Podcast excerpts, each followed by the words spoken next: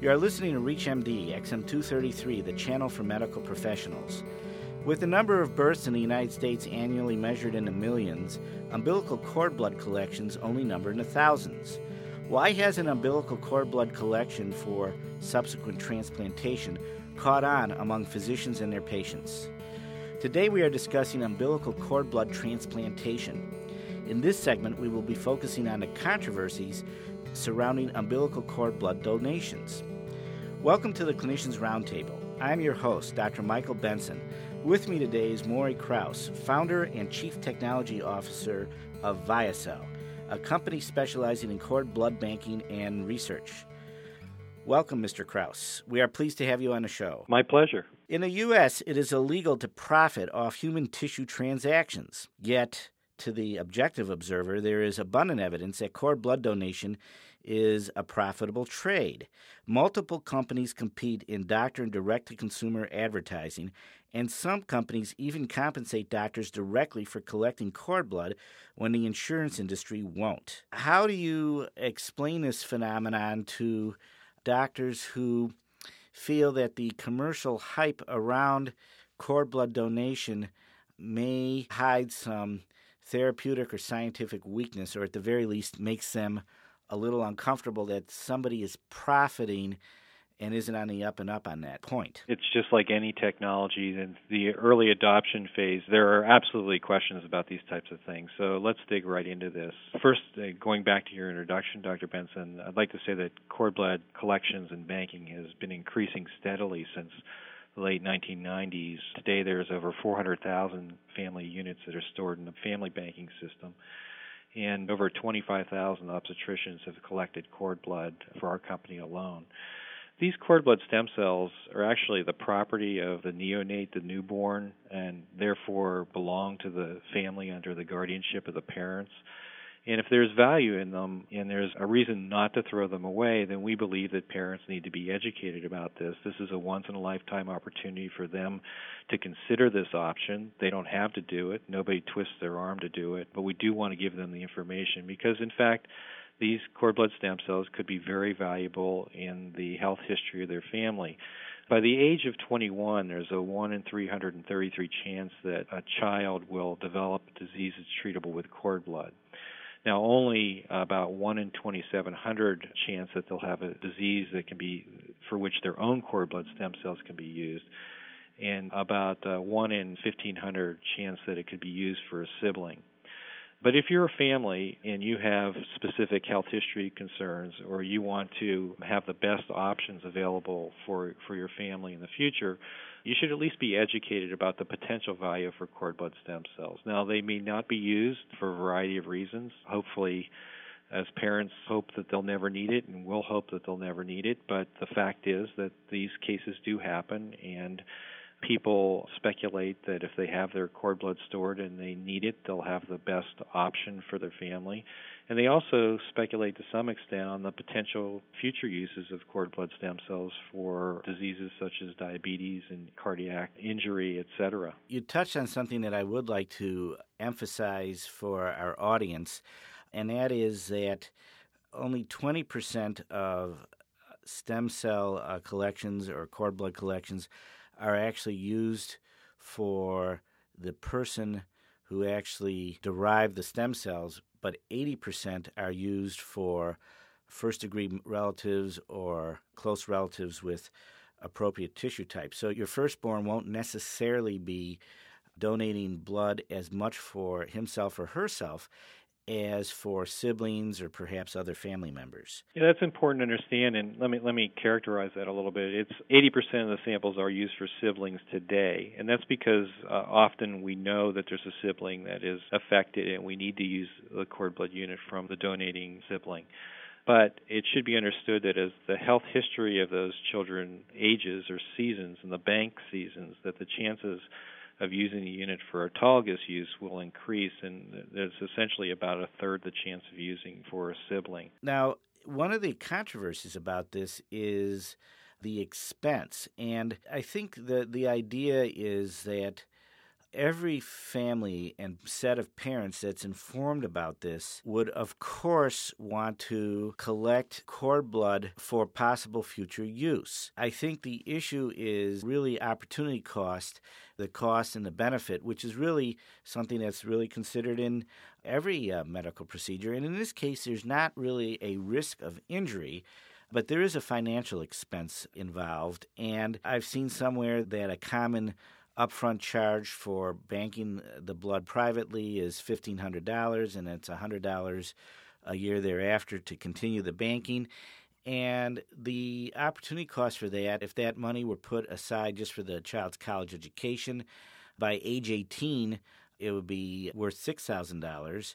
And in some of your literature, it said that there's a 1 in a 100 chance that by age 50, uh, somebody would develop a disease treatable by cord blood donation.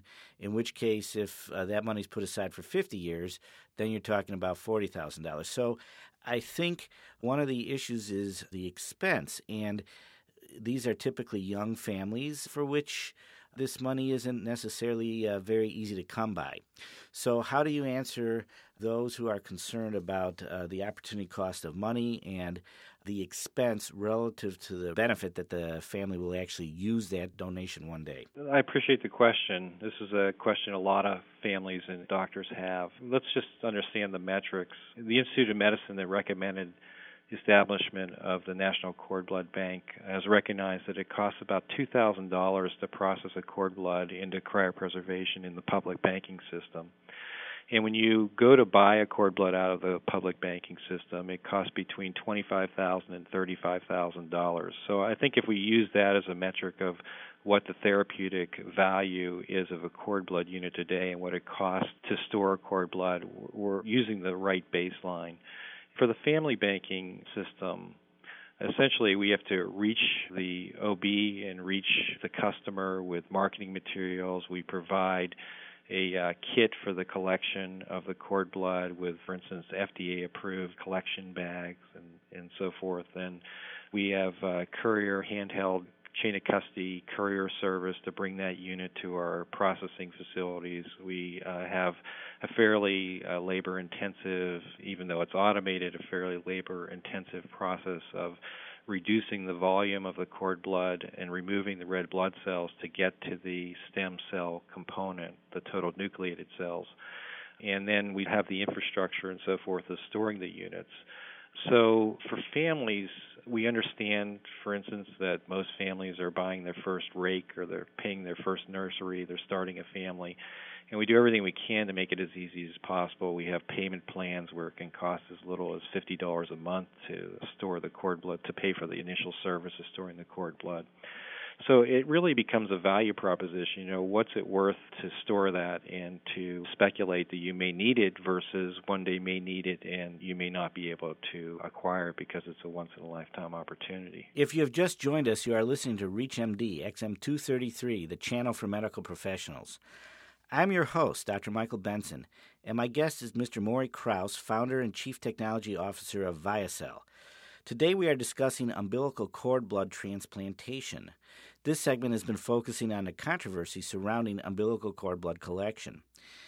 I think the issue is I understand the value judgment, and I guess some obstetricians have this concern that if we make this cord blood donation opportunity broadly available, that will really be putting an element of pressure and perhaps guilt on families who are not really much of a position to afford this. And indeed, uh, a few years ago, the Wall Street Journal health columnist ran a column complaining about the direct marketing of cord blood collection companies to patients because her hairdresser, who was pregnant, was asking her about this in her third trimester of pregnancy. And really, the hairdresser wasn't in a position to make this investment, but would just feel an element of remorse for not being able to afford it. So I, I, guess that's where some of the angst among some obstetricians comes in. So, do you have any guiding words of advice for them who, the doctors who just are a little don't want to introduce one more expense that a patient can't afford? Yeah, I, I think that you know, this is it's always a value proposition, and there are many things in our society for which people are approached that you could make this argument that either they don't have enough income or they're being pressured in some way. But I think that where we come down is balanced education. If people are educated to the fact that you can do family banking, that it has some potential benefits that if you are at a hospital where they do do uh, public banking, that you have that option available to you. And if you can't save it, then there are other systems, including National Bone Marrow Registry, where you can search for a graft. And all those uh, systems have their costs and they have their pitfalls. But without balanced education, you run several risks.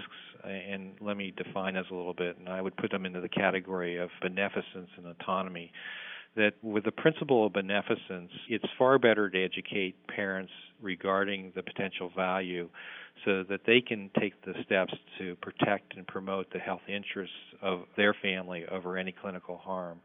And with regard to autonomy, we should recommend that it's the patient's perspective on his or her health interests that are that are important, and they should have the information to make those decisions. Just like with any medication or any product that's sold, there's always an element of caveat emptor. You should be careful. You should be wary. You should understand what the investment is and what the costs are. And in this case, I'll tell you that the average income of families who banked in 2000 was about $150,000 per year. Today it's around $50,000 per year.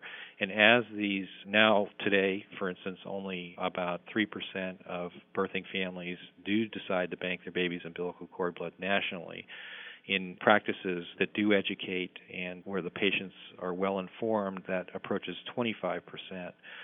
So access to this is important for beneficence, for autonomy, but in the end, it's it's a patient's own decision, and uh, we're very careful as as a company that provides a cord blood banking service to lead with medicine with accurate and well documented information on the value and risks of cord blood transplantation, the difference between a related unit and an unrelated unit, so that the patient can make up their own mind about whether or not they should save the unit. In my opinion, this is not a decision of the obstetrician, it's really a decision of the family, and they don't step in to make those decisions for patients in other cases. And I think in this case, the best practice is to make sure that there's good balanced information and allow the patient to make that decision. I want to thank Morey Kraus, founder and chief technology officer of ViaCell, who has been our guest.